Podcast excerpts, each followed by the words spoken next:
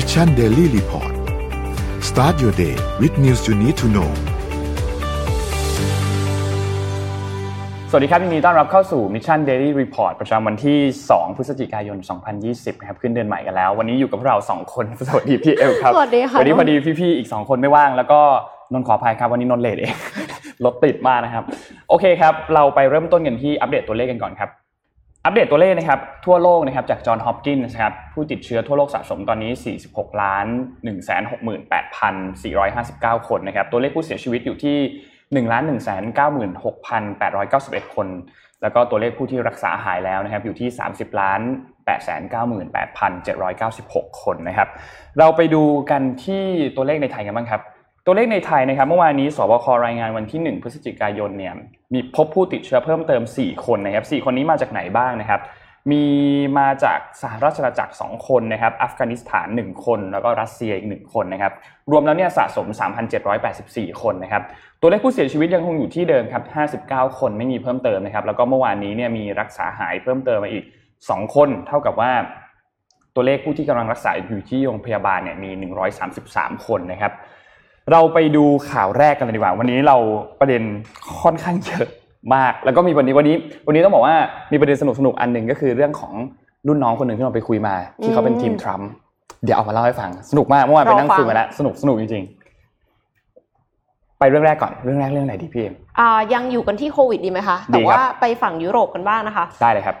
ค่ะตอนนี้อังกฤษเนี่ยล็อกดาวน์ทั่วประเทศอีกครั้งนึงแล้วนะคะอ่าใช่คือตอนนี้ล็อกดาวน์เนี่ยต้องบอกว่าเยอะมากนะฝรั่งเศสก็ล็อกดาวน์ฝรั่งเศสเนี่ยล็อกดาวน์ตั้งแต่วันที่ยี่สิบตุลาจนยาวจนถึงวันที่หนึ่งธันวาคมนะครับอิตาลีเช่นเดียวกันล็อกดาวน์เหมือนกันเยอรมันเบลเยียมอังกฤษเรียกได้ว่ายุโรปเนี่ยกลับมาล็อกดาวน์รอบที่สองเนี่ยกันหมดเลยนะครับค่ะเพราะว่าเอ่อตอนนี้เนี่ยยอดผู้ติดเชื้อโควิดของอังกฤษเนี่ยทะลุหนึ่งล้านคนแล้วนะคะขอภาพ เอ็ม ซี ค่ะ Boris Johnson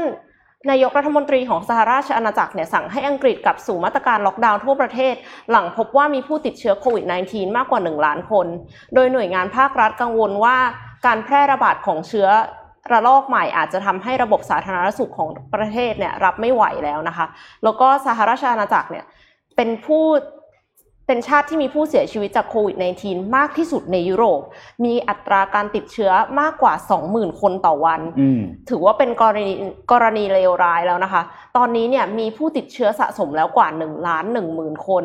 แล้วก็เพิ่งพบผู้ติดเชื้อเพิ่มอีก สองหมื่นหนึ่งพันเก้าร้อยสิบห้าคนในระยะเวลาเพียงยี่สิบสี่ชั่วโมงทำให้เป็นประเทศที่เก้าของโลกที่มีผู้ติดเชื้อสะสมเกินหนึ่งล้านคนส่วนจำนวนผู้เสียชีวิตสะสมในอยู่ที่ สี่หมื่นหกพันห้าร้อยห้าสิบห้าคนหลังพบผู้ติดผู้ติดเชื้อที่เสียชีวิตเพิ่มขึ้นอีกสามร้อยยี่สิบหกรายแล้วก็คำสั่งล็อกดาวน์ของอังกฤษเนี่ยจะเริ่มหลังเที่ยงคืนของวันที่ที่ห้าพฤศจิกายนนะคะไปจนถึงวันที่สองธันวาคมแล้วก็จะใช้มาตรการที่เข้มงวดที่สุดโดยประชาชนจะได้รับอนุญาตให้ออกจากที่พักอาศัยในเฉพาะบางกรณีเท่านั้นเช่นไปเรียนทำงานออกกำลังกายซื้อของที่จำเป็นพบแพทย์แล้วก็ดูแลผู้ป่วยรอบนี้เขามีการจำกัดพื้นที่ที่ออกจากบ้านไหมอันนี้ในข่าวนี้ไม่ได้บอกนะคะแต่ว่าคือเหมือนกับต้องเป๊ะมากว่าไปทำอะไรไม่ใช่ว่าออกมารวมตัวกันเฉยๆหกคนกินข้าวกันสังสรรค์อย่างนี้ไม่ได้แล้วคือคล้ายๆกับตอนที่อังกฤษสั่งล็อกดาวน์ครั้งแรกนั่นแหละก็คือให้ออกไปได้แค่มีแค่ไม่กี่กรณีเท่านั้นออกไปทำงานแล้วก็ขอความร่วมมือให้คน work from home ด้วยค่ะคนน่าเป็นห่วงมากอังกฤษรอบนี้คือคือต้องบอกว่าไม่ใช่อังกฤษอย่างเดียวยุโรปดีกว่าใช่คำว่ายุโรปรอบตอนนี้ยุโรปเนี่ยค่อนข้างน่าเป็นห่วงมากแล้วก็อย่างที่พี่เอ็มพูดไปว่าอังกฤษเป็นประเทศที่เก้าที่พบผู้ติดเชื้อหลักล้านใช่ไหมครับเพราะฉะนั้นหลังจากนี้เนี่ยแล้วยังเพิ่มขึ้น สองหมื่น ทุกวันน่ะคิดดู สองหมื่น สองหมื่น ทุกวันบ้านเราคือวันละสี่ ห้า สิบอะไรเงี้ยแต่นี้ สองหมื่น ทุกวันเนี่ยค่อนข้างน่าเป็นห่วงนะครับทีนี้มันต้องมาชั่งใจแล้วว่าการล็อกดาวน์แล้วก็ปิดเศรษฐกิจอีกครั้งนึงเนี่ยกับการที่จะเปิดเศรษฐกิจต่อไปแล้วก็สั่งล็อกดาวน์คนประมาณนึงเนี่ยอันไหนมันสร้างผลกระทบมากน้อยกว่ากันอันนี้เป็นงานที่หนักมากๆของบริสจอนสันในช่วงเวลาหลังจากนี้คือเรื่องเศรษฐกิจเนี่ยก็สำคัญเพราะมีเรื่องของ Brexit ข้อตกลง Brexit ที่ยังไม่ได้มีข้อสรุปและยังจะมีเรื่องของโควิดที่โรงพยาบาลรับไม่ไหวแล้วก็เริ่มที่จะไม่รับคนยกเว้นฉุกเฉินแล้วและยังคือก็เลยมีประท้วงด้วยก่อนหน้านี้อะไรเงี้ยค่ะมันมันเป็นศึกหลายด้านมากก็ต้อง เอาใจช่วยอ่ะลุ้นกันต่อไปให้ต่อที่ฝรั่งเศสนะครับที่ฝรั่งเศสเนี่ยล่าสุดเมื่อว่าสัปดาห์ที่แล้วนะครับเอมมานูเอลมาครองได้มีการประกาศล็อกดาวน์อีกครั้งหนึ่งนะครับซึ่งเริ่มต้นเนี่ยในวันที่วันศุกร์ที่ผ่านมานะครับทีนี้การล็อกดาวน์ครั้งนี้เนี่ยแน่นอนว่าคนอนุญาตให้ถูกอนุญาตให้สามารถออกจากบ้านได้แค่สองเหตุผลเท่านั้นก็คือต้องมีเหตุต้องมีความจำเป็นจริงๆที่ต้องออกไปทำงานกับอีกอันหนึ่งก็คือเรื่องเหตุผลเกี่ยวกับเรื่องทางการแพทย์เช่นออกไปโรงพยาบาลออกไปรับยาออกไปรักษาตัวนะครับมีแค่สองเหตุผลนี้เท่านั้นเพราะฉะนั้นธุรกิจอื่นๆที่เป็น non essential ปิดทั้งหมดนะครับร้านอาหารบาร์ปิดทั้งหมดแต่ว่าโรงงานกับโรงเรียนยังคงเปิดอยู่อ่าไอ้เรื่องโรงเรียนเปิดเนี่ยจริงๆเป็นประเด็นที่เราพูดคุยกันมาตั้งแต่ช่วงแรกๆแล้วตอนที่มันเริ่มปิดใหม่ๆเนี่ยต้องบอกว่าโควิด สิบเก้า มันเป็นโรคที่ค่อนข้างใหม่มากๆแล้วก็ยังไม่มีรีเสิร์ชยังไม่มีงานวิจัยอะไรออกมาเพราะฉะนั้นในช่วงเวลาตอนนั้นเนี่ยก็ยังไม่รู้ว่าต้องทำยังไงเพราะนั้นปิดหมดไปก่อนแต่ทีนี้เนี่ยหลังจากที่มีการทำรีเสิร์ชเก็บสถิติมาแล้วเนี่ยเมื่อเทียบกันระหว่างคนที่เป็นวัยกลางคนคนที่เป็นกลุ่มวัยรุ่นหน่อยกับกลุ่มที่เป็นกลุ่มผู้สูงอายุเนี่ยเมื่อเทียบกันแล้วเนี่ยกลุ่มที่เป็นเด็กเนี่ยพบว่ามีการติดเชื้อน้อยกว่าอ่าแล้วมีความรุนแรงน้อยกว่าด้วยอ่าอันนี้ชัดเจนแต่ว่าเขาก็เลยมีการพูดถึงว่าโอเคถ้าจะเปิดจริงๆเนี่ยอาจจะให้โรงเรียนเปิดก่อนเพราะว่าพูดถึงตัวแปรต่างๆที่มีผลต่อการเปิดโรงเรียนไม่ว่าจะเป็นผู้ปกครองที่อ่ะถ้าสมมุติว่าต้องทำงาน work from home ถ้ามีเด็กอยู่บ้านเนี่ยก็อาจจะยากนิดนึงเรื่องของอ่าวัคซีนต่างๆเพราะว่าต้องบอกว่าโรงเรียนเนี่ยเป็นหนึ่งในศูนย์กลางในการฉีดวัคซีนต่างๆที่มีความจำเป็นต่อเด็กๆที่ต้องฉีดอยู่แล้วเนี่ยที่ไทยก็เป็นเช่นเดียวกันเราจะตอนเด็กๆเราเคยฉีดวัคซีนที่โรงเรียนน่าจะเคยที่มีโรงพยาบาลเข้ามาแล้วก็มีการฉีดวัคซีนที่โรงเรียนแล้วก็เรื่องของอาหารกลางวันด้วยอ่าค่ะอันนี้ก็เป็นอ่าเรื่องที่มันรวมอยู่ในแพ็คเกจของโรงเรียนอยู่แล้วเพราะฉะนั้นปัจจัยพวกนี้มันส่งผลกระทบต่อผู้ปกครองถ้าหากว่าเด็กไม่ได้รับการเปิดโรงเรียนมันก็เลยมีการเปิดโรงเรียนขึ้นมาก่อนนะครับส่วนเรื่องของการเปิดโรงงานอะไรพวกนี้ส่วนใหญ่มันก็เป็นพื้นที่ที่ค่อนข้างที่ปิดนิดนึงละกันมันก็อาจจะอันตรายน้อยกว่าไม่ได้ออกไปพบเจอคนข้างนอกแต่แน่นอนว่าถ้าเกิดคนหนึ่งติดเชื้อขึ้นมาเนี่ยอันตรายมากค่ะจริงค่ะส่วนทางด้านฝรั่งเศสตอนนี้เนี่ยอังกฤษติดเชื้อ สองหมื่น ต่อประมาณ สองหมื่น ต่อวันใช่มั้ยครับฝรั่งเศสตอนนี้ประมาณวันละ สามหมื่น เยอะนะหนักกว่าอังกฤษอีกหนักกว่าอังกฤษนะครับซึ่งทางด้านเอมมานูเอลมาครองเนี่ยเค้าก็บอกว่าตอนนี้เนี่ยคือเรามาแล้ว second wave เนี่ยมาแล้วแน่นอนนะครับและที่สำคัญคือมันจะยากกว่าช่วง first wave ได้ด้วยนะครับเพราะว่า second wave เนี่ยมันเข้ามาในช่วงเวลาที่คนอ่วมแล้วอะคนแบบไม่ไหวแล้วกับกับตอน first wave คือเงินต่างๆของธุรกิจต่างๆเนี่ยการที่จะเอาเงินก้อนนั้นมาเปิดธุรกิจอีกครั้งนึงเนี่ยมันเป็นเรียกได้ว่าเหมือนเป็นแบบก้อนสุดท้ายแล้วอะที่จะเอามาจุนเจือธุรกิจนะครับการที่สั่งปิดล็อกดาวน์อีกครั้งนึงเนี่ยมันเหมือนกับว่ามันโนโฮปแล้วอะหลังจากนี้เพราะฉะนั้นช่วงเวลาหลังจากนี้เนี่ยไม่ว่าจะเป็นประเทศต่างๆในยุโรปเนี่ยค่อนข้างที่จะน่าเป็นห่วงมากๆนะครับส่วนที่เยอรมนีนะครับเอ่อคุณแองเกลามาเคิลนะครับแองเกลามาเคิลได้มีการสั่งล็อกดาวน์เพิ่มเติมเช่นเดียวกันนะครับเอ่อพวกยิมปิดนะครับโรงหนังนะครับร้านอาหารจะเริ่มปิดทั้งหมดนะครับในช่วงเวลาเดียวกันใกล้ๆกันก็คือช่วงวันศุกร์ที่ผ่านมานะครับคล้ายๆกับที่ฝรั่งเศสนะครับซึ่งหลายๆอย่างเนี่ยมีความคล้ายๆกันในแต่ละบริเวณของยุโรปนะครับเพราะว่ากระทบใกล้ๆกันก็เลยมีการสั่งล็อกดาวน์อะไรเนี่ยที่คล้ายๆกันนะครับเพราะฉะนั้นหลังจากนี้น่าติดตามครับว่าสถานการณ์ของทางด้านยุโรปเนี่ยจะเป็นยังไงแต่ว่าโรงเรียนยังเปิดเหมือนกันนะเยอรมันโรงเรียนก็เปิดนะครับไม่ไม่ได้มีการปิดนะครับก็รอดูครับเอาใจช่วยนะครับให้สถานการณ์ค่อยๆดีขึ้นอย่างช้าๆนะครับโรงเรียนเปิดแต่ก็หวังว่าจะมีมาตรการที่ควบคุมการระบาดได้ดีนะคะอ่าใช่ไม่งั้นลำบากมากเพราะว่าช่วงโอ้โหเราเห็นตัวเลขแล้วไม่อยากให้เกิดขึ้นที่ไทยแล้วถ้าเกิดขึ้นที่ไทยเนี่ย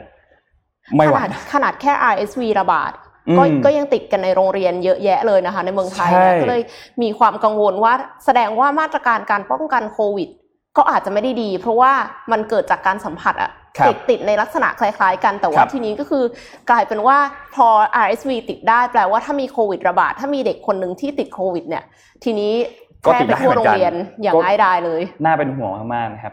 เราไปกันที่เรื่องถัดไปเลยดีกว่าครับเราเอาเรื่องอะไรดีเดี๋ยวเดี๋ยวเรื่องการเมืองสหรัฐเนี่ยเดี๋ยวเป็นเจ็ดโมงครึ่งแล้วดียิงยาวไปเลยเพราะฉะนั้นก่อนก่อนจะถึงช่วงเวลานั้นเดี๋ยวเราขอเคลียร์ข่าวอื่นทิ้งให้หมดก่อนนะครับนนมีบทความพูดถึงอันนึงเอาเราเรามาเรื่องไทยบ้างแล้วกันคือได้อ่านบทความของคุณวิสรุตวิสรุตคือคุณอ่าคนที่เขียนเพจวิเคราะห์บอลจริงจังอ่ะคือเขาเป็นเขาเป็นอ่านักเขียนให้กับทาง Workpoint ด้วยแล้วเขามีบทความนึงที่เขียนออกมาบทความนี้น่าสนใจมากเขาพูดถึงประเด็นที่เกี่ยวข้องกับเรื่องของตอนที่สภาเนี่ยมีการเปิดประชุมสมัยวิสามัญเมื่อวันจันทร์อังคารที่ผ่านมา เมื่อสองวันที่ผ่านมาเนี่ยเราเราจะเห็นว่าช่วงเวลาก่อนหน้านั้นเนี่ยมันมีความขัดแย้งเกิดขึ้นค่อนข้างหนักหน่วงมากๆไม่ว่าจะเป็นเรื่องของการชุมนุมเรื่องของอ่าผู้ชุมนุมที่ถูกจับไปแล้วก็ความรุนแรงที่เกิดขึ้นนนไม่ได้บอกว่าจากฝั่งรัฐบาลอย่างเดียวจริงๆมันทั้งสองฝั่งมีความรุนแรงเกิดขึ้นทั้งคู่อยู่แล้วนะครับทีนี้ก็อย่างที่เราเห็นว่ามีการออกตัวพรกฉุกเฉินร้ายแรงออกมาใช่มั้ยครับแล้วก็ถอนตัวพรกฉุกเฉินร้ายแรงออกไปแล้วทีนี้หลังจากช่วงเวลาช่วงนั้นเนี่ยที่คุณชวนหลีกภัยซึ่งเป็นประธานสภาเนี่ยออกมาพูดว่าโอเคเดี๋ยวหลังจากนี้เราจะมีการเปิดประชุมเอ่อสามัญวิสามัญสมัยพิเศษนะครับก็คือเปิดประชุมขึ้นมาสองวันวันจันทร์กับอังคารที่ผ่านมาทีนี้คนก็คาดหวังกันซึ่งเราในฐานะประชาชนก็คาดหวังเหมือนกันว่าในที่สุดก็จะมีการพูดคุยกันแล้วในสภาอาจจะมีการแก้ปัญหาอะไรต่างๆเพื่อที่จะหาโซลูชันออกมาให้คำตอบสักทีว่าสถานการณ์หลังจากนี้เนี่ยเราจะเอายังไงกันต่อเอาจากถนนเนี่ยขึ้นมาคุยกันในสภาถูกต้องซึ่งเป็นสิ่งที่เราคาดหวังว่ามันก็ถูกตามกระบวนการของมันเพราะว่าโอเคมันควรจะเริ่มต้นในสภาใช่ไหมแต่ว่าก่อนหน้านี้เนี่ยกลุ่มผู้ที่มาชุมนุมก็บอกว่ามันไม่เกิดขึ้นในสภาเขาก็เลยต้องออกมาพูดกันนอกสภาแต่หลังจากนี้มันเอ้ยมันกลับเข้ามาแล้วซึ่งเป็นความหวังมากๆสองวันนี้เป็นความหวังมากแต่สุดท้ายแล้วเนี่ยในบทความนี้นะครับต้องบอกว่าการประชุมสองวันนี้เนี่ยค่อนข้างน่าผิดหวังคือประเด็นที่ถูกพูดถึงเนี่ยมันกลายเป็นประเด็นที่ที่ที่แตกออกเป็นสองประเด็นหลักๆประเด็นที่หนึ่งก็คือเอ่อชื่นชมพลเอกประยุทธ์นั่นคือฝ่ายรัฐบาลประเด็นที่สองก็คือด่าพลเอกประยุทธ์อ้าวสุดท้ายก็คือวนเวียนกันอยู่ตรงนี้แต่ว่าไม่ได้พูดถึงหัวข้อไม่ได้พูดถึงเอ่อเรื่องข้อเรียกร้องข้อเรียกร้องข้อเรียกร้องมีการพูดถึงแต่ว่าไม่ได้เอามาพิจารณาไม่ได้เอามาอภิปรายแบบเป็นประเด็นชัดๆว่าโอเคข้อเรียกร้องอันนี้เรามันดีไม่ดียังไงเช่นเรื่องของข้อที่หนึ่งพลเอกประยุทธ์ลาออกโอเคเรื่องนี้เนี่ยก็พลเอกประยุทธ์ก็ตอบชัดเจนว่ายังไม่ลาออกค่ะแล้วก็จบไม่ได้มีการพูดคุยต่อประเด็นที่สองเรื่องของการแก้ไขตัวรัฐธรรมนูญประเด็นเนี้ยเรียกว่าถูกพูดถึงมากที่สุดแล้วกันและว่าโอเคการแก้ไขรัฐธรรมนูญเนี่ยมีการเลือกสสรขึ้นมาสสรขึ้นมาเสร็จปุ๊บเนี่ยประเด็นนี้ก็ยังพูดคุยกันอยู่ว่าสสรนี้จะมาจากการเลือกตั้ง หนึ่งร้อยเปอร์เซ็นต์ หรือเปล่าเขาใช้คำว่าการเลือกตั้งแต่ยังไม่ได้พูดถึงว่ามีการเป็นการเลือกตั้ง หนึ่งร้อยเปอร์เซ็นต์ หรือเปล่าซึ่งเราก็อยากให้มันเป็น หนึ่งร้อยเปอร์เซ็นต์ จะได้มาจากเสียงประชาชนทั้งหมดใช่มั้ยครับแต่ว่ามันก็มีพูดถึงว่าอาจจะมีเสียงมาจากตรงนู้นตรงนี้เข้าไปรวมอยู่ในสสรทั้งเอ่อสองร้อยคนด้วยนะครับทีนี้มีอันนึงที่น่าสนใจมากๆก็คือเรื่องของคุณพระดอนปริศนานันทกุลนะครับซึ่งเป็นสสพรรคภูมิใจไทยเป็นฝั่งรัฐบาลนะเขาพูดถึงอ่าไอเดียอันนึงคือสามต้องสามหยุดอันนี้น่าสนใจมากสามต้องสามหยุดคืออะไรสามต้องคือหนึ่งต้องให้เสรีภาพในการแสดงออกอย่างเสรีสื่อต้องทำตามหน้าที่ของเขาสองต้องมีการเปิดโต๊ะเจรจาอย่างสันติสามต้องแก้ไขรัฐธรรมนูญปลดล็อกมาตราสองร้อยห้าสิบหก สามหยุดคืออะไรบ้างสามหยุดคือหยุดใช้ความรุนแรงทั้งฝ่ายรัฐแล้วก็ผู้ชุมนุมหยุดที่สองคือหยุดความคิดที่จะมีการปฏิวัติซ้อนและหยุดที่สามคือหยุดการเสียดสีด่าทอแล้วก็ไม่ให้เกียรติกันทั้งสองฝ่ายซึ่งอันเนี้ยต้องบอกว่าเป็นสิ่งที่เหมือนเป็นความหวังหมู่บ้านที่สุดตั้งแต่การประชุมสภาสองวันนี้มาแต่ว่าสุดท้ายแล้วเนี่ยเอ่อประเด็นอันนี้เนี่ยก็ไม่ได้ถูกพูดถึงต่อไปมากนักมันก็เลยค่อนข้างน่าผิดหวังนิดนึงว่าทำไมเราถึงไม่มีการพูดถึงคือสามข้อนี้เนี่ยมันสามข้อที่มีการเรียกร้องจากทางผู้ชุมนุมเนี่ยถูกพูดถึงแค่ข้อเดียวเท่านั้นก็คือเรื่องของการแก้ไขรัฐธรรมนูญส่วนเรื่องของประเด็นการปฏิรูปสถาบันพระมหากษัตริย์เนี่ยเรียกได้ว่าแทบจะไม่ถูกพูดถึงเลยนะครับน้อยมากๆนะครับทีนี้ในเรื่องของการแก้รัฐธรรมนูญเนี่ยเราไปดูกันการแก้รัฐธรรมนูญอันนี้เนี่ยอย่างที่ประเด็นนึงที่คนทุกคนเนี่ยให้ความแคลงใจก็คือประเด็นเรื่องสวสองร้อยห้าสิบใช่มั้ยครับซึ่งเรื่องนี้เนี่ยคุณวิศรุตได้เขียนไว้มันมีขั้นตอนของมันอยู่ขั้นตอนขั้นที่หนึ่งเนี่ยการแก้การพิจารณาแก้ไขรัฐธรรมนูญเนี่ยมันจะเกิดขึ้นในเดือนพฤศจิกายนก่อนอันนี้คือประเด็นแรกเพราะฉะนั้นก็คือเดือนนี้จะเริ่มต้นในเดือนนี้นะครับประเด็นที่สองคือมันจะต้องมีการให้การเห็นชอบจากทั้งสสกับสวก่อนก็คือในวาระแรกเนี่ยนะครับจะผ่านไปได้เนี่ยก่อนที่จะถึงเข้าเดือนธันวาคมเนี่ยนะครับมันต้องมีการลงมติเห็นชอบอยู่ซึ่งถ้าหากว่าสวไม่เห็นด้วยในการจะแก้ไขรัฐธรรมนูญหรือว่าให้มีการลดอำนาจสวก็จบนะอันนี้ก็คือเข้าทางตันทันทีถ้าสวไม่เห็นด้วยซึ่งอันนี้มันก็เลยแบบมีความแบบเอ๊ะเราจะลดอำนาจสวแต่ต้องให้สวโหวตเห็นด้วยก็มันก็แปลกๆมันดูขัดๆกันนิดนึงอันนี้ถ้าสมมติว่าพูดวางเลยไม่เกี่ยวกับเรื่องการเมืองนะสมมุติเราเล่นเกมอ่ะแล้วมีคนบอกว่าคุณต้องอำนาจน้อยลงแต่คุณต้องช่วยโหวตด้วยนะมันแค่นี้เราก็ไม่อยากทำแล้วนึกออกไหมอันนี้พูดในมุมว่าถ้าเราเล่นเกมไม่ได้พูดในมุมการเมืองนะแต่โอเคกลับมาที่การเมืองมันก็ต้องมีการแก้ปัญหามีการแก้เดดล็อกกันต่อไปนะครับซึ่งถ้าหากว่าสมมุติว่าสสและสวโหวตเห็นชอบในการที่จะแก้ไขรัฐธรรมนูญเนี่ยลำดับต่อไปก็จะมีการทำประชามติ ประชามติอันนี้เนี่ยก็ต้องมาดูกันต่อว่าประชามติอ่ะโอเคเอ่อคนเห็นด้วยมั้ยที่จะมีการแก้รัฐธรรมนูญซึ่งแน่นอนว่ามันก็จะมีอาจอาจจะนะมีการใช้คำศัพท์ที่มันเข้าใจยากนิดนึงเพื่อที่ให้เกิดความสับสนหรือเปล่าแล้วก็ต้องมารอดูว่าการรณรงค์ในเรื่องของการออกเสียงประชามติเนี่ยสามารถพูดได้ทั้งสองฝ่ายหรือเปล่าข้อกฎหมายเนี่ยมันเป็นแบบไหนอันนี้นนท์ยังไม่แน่ใจเหมือนกันว่าเราสามารถมีการรณรงค์เรื่องของรัฐธรรมนูญได้มากแค่ไหนในการลงประชามติได้มากแค่ไหนนะครับซึ่งถ้าหากว่าโอเคผ่านอีกเอ่อประชาชนเห็นด้วยกับการแก้ไขรัฐธรรมนูญเนี่ยมันก็จะเข้าต่อขั้นตอนต่อไปก็คือนำขึ้นทูลเกล้า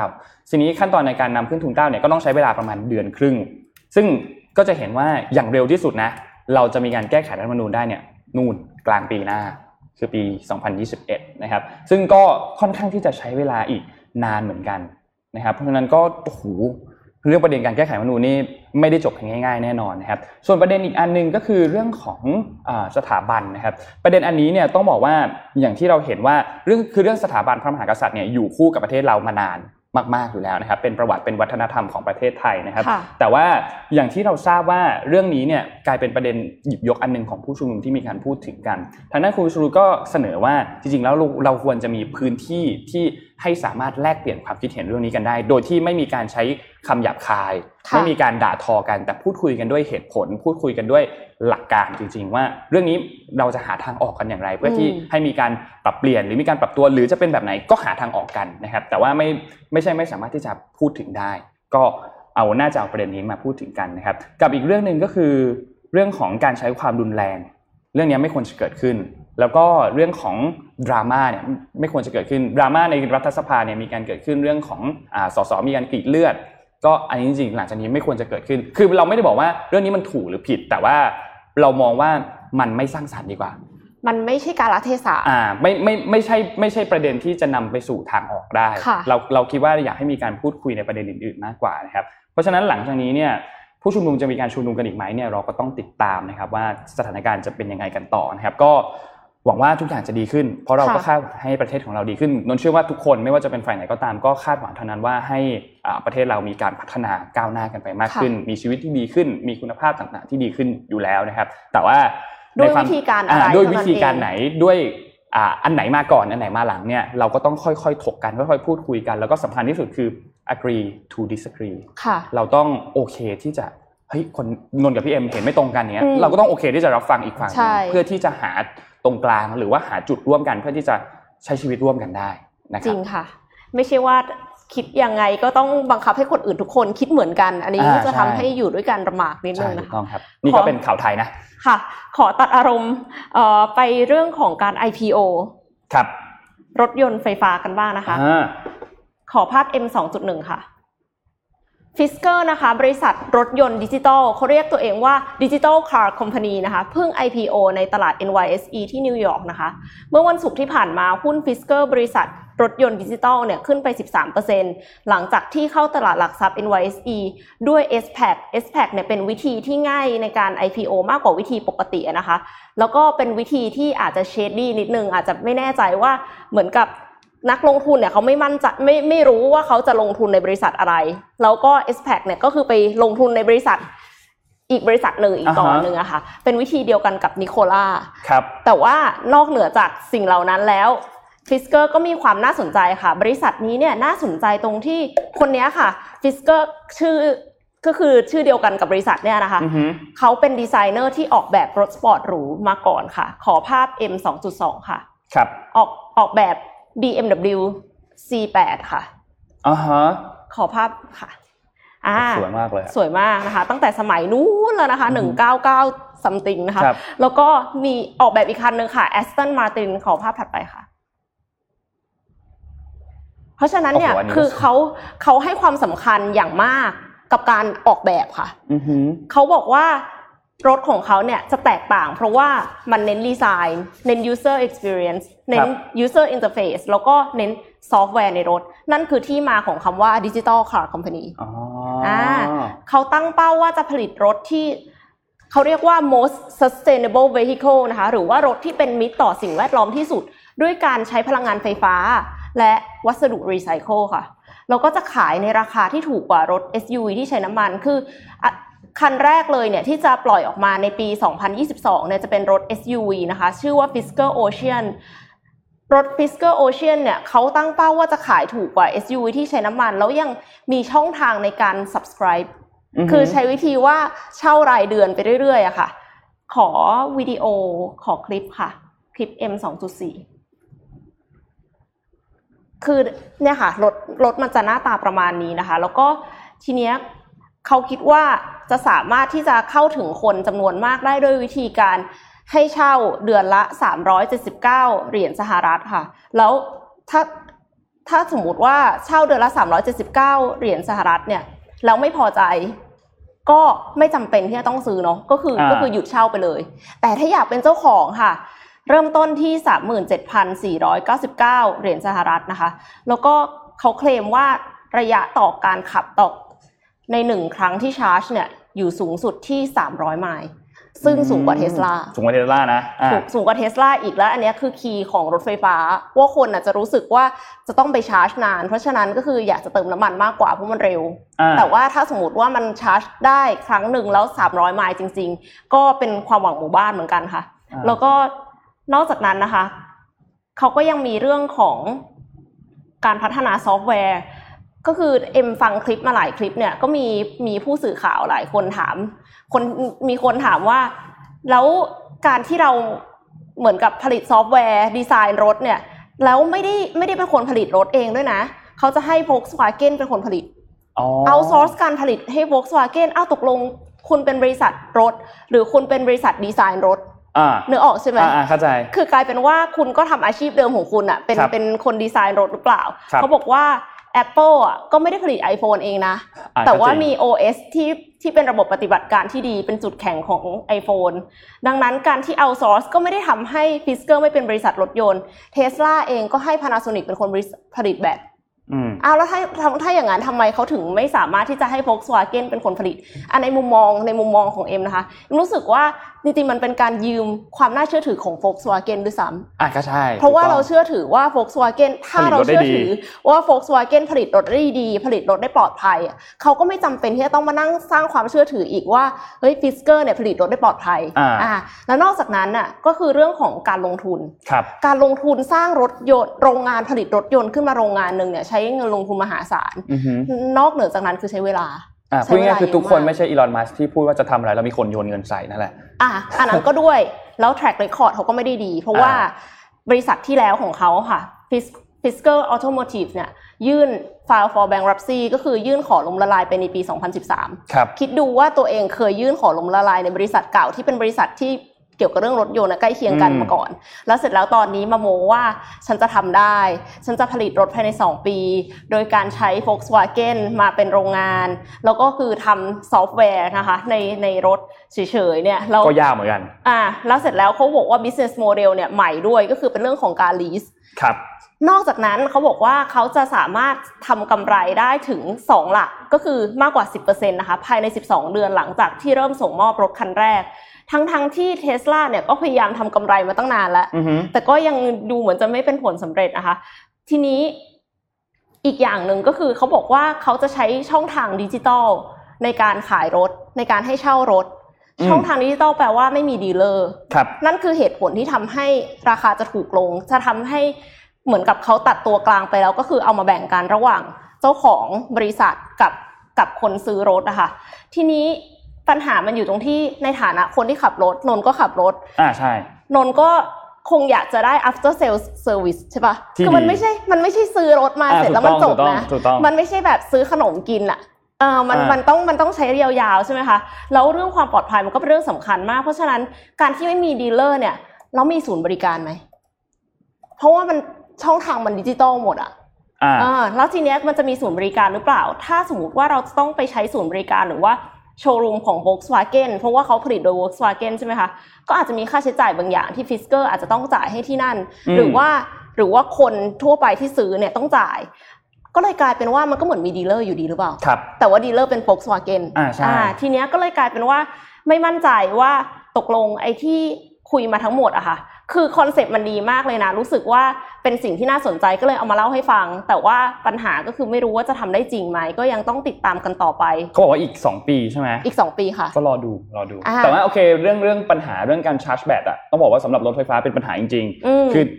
อแม้ว่า Tesla เนี่ยก็มีปัญหาเรื่องของการชาร์จแบตแต่ปัญหานี้ไม่ได้เป็นปัญหาที่แบบว่าใหญ่โตมากแต่มันคือเรื่องของความเร็วในการชาร์จนั่นแหละคือการชาร์จของ Tesla เนี่ยถ้านนจำไม่ผิดนะมันมีมันรู้สึกจะมีสามแบบนะแต่ที่นนจำได้มีแค่สองนะหมายถึงว่ามันมีสามแต่ว่านนจำได้แค่สองอันคืออันที่มันจะแถมมากับตอนที่เราซื้อรถอะคือเสียบกับไฟบ้านอันนี้มันจะชาร์จนานคือต้องชาร์จข้ามคืนอะถึงจะถึงจะเต็มแต่อีกอันนึงคือเป็นตัวแบบชาร์จความเร็วอะที่มันจะมีแบบตามแบบสถานีต่างๆเช่นอยู่ตามร้านกาแฟหรือว่าอยู่ตามปั๊มน้ำมันอะไรอย่างเงี้ยที่มันจะเป็นจุดชาร์จของ Tesla เลยอันนั้นน่ะมันจะชาร์จเร็วกว่ามันใช้เวลาสักครึ่งชั่วโมงหรือว่าสี่สิบนาทีอะไรอย่างเงี้ยซึ่งซึ่งก็นานนะถ้าเทียบกับเติมน้ำมันนานนานกว่าเยอะมากอยู่แล้วแต่ว่ามันก็จะมีความแบบเป็นเพนอันนึงของคนใช้รถไฟฟ้าเหมือนกันทีนี้การที่มันชาร์จได้เยอะๆเนี่ยก็นั่นแหละคือการตอบโจทย์ที่สุดถ้าทำได้จริงอ่ะมันก็คือเป็นข้อดีอ่ะมีคนมีคนบอกว่า Tesla ได้เกินสามร้อยไมล์ต้องขอโทษด้วยค่ะแต่ว่าเดี๋ยวเดี๋ยวไปเช็คข้อมูลอีกทีนึงเพราะว่าบังเอิญว่าข่าวข่าวที่หามาเนี่ยตอนที่เขาสัมภาษณ์เนี่ยเขาบอกว่าแบบเฮ้ยจะทำได้หรอมันมากกว่า Tesla อีกนะอะไรประมาณนี้ค่ะก็รอดูรอดูต่อไปนะคะถ้าถ้าทำได้จริงเนี่ยก็ไม่แน่นะลูกพี่ก็อาจจะหนาวๆร้อนๆอยู่บ้างตอนแรกตอนแรกอาจจะออกมาดูถูกก่อนอ่าแล้วเสร็จแล้วตอนหลังก็อาจจะเอ๊ะเริ่มไม่มั่นใจแล้วก็อาจจะมีท้าวัด performance กันอะไรอย่างเงี้ยอ่าวัดรอยเท้าวัดรอยเท้ารอดูรอดูลูกพี่ค่ะโอเค เจ็ดโมงครึ่งครับเอ่อช่วง เจ็ดโมงครึ่งวันนี้อย่างที่บอกว่าเราจะพูดถึงเกี่ยวกับเอ่อนนท์ไปคุยกับลูกน้องคนหนึ่งนนท์พูดชื่อได้เลยคือน้องชื่อสิทธิพัฒน์สุขเนตรน้องแต้มแต้มเนี่ยเรียนอยู่ที่ Cornell University อยู่ที่รัฐนิวยอร์กนะครับ Cornell University นี่ท็อปยี่สิบนะอ่า Ivy League ค่ะใช่ท็อปยี่สิบนะครับซึ่งทีนี้ก็พูดคุยว่าเอ่อเรื่องของประเด็นเกี่ยวกับเรื่องของการเลือกตั้งสหรัฐเนี่ยพอดีแต้มเป็นซิติเซนด้วยนะครับก็มีสิทธิ์ในการเลือกตั้งนะครับทีนี้ก็พูดคุยว่าเฮ้ยอยู่ทีมไหนทีมทรัมป์หรือทีมไบเดน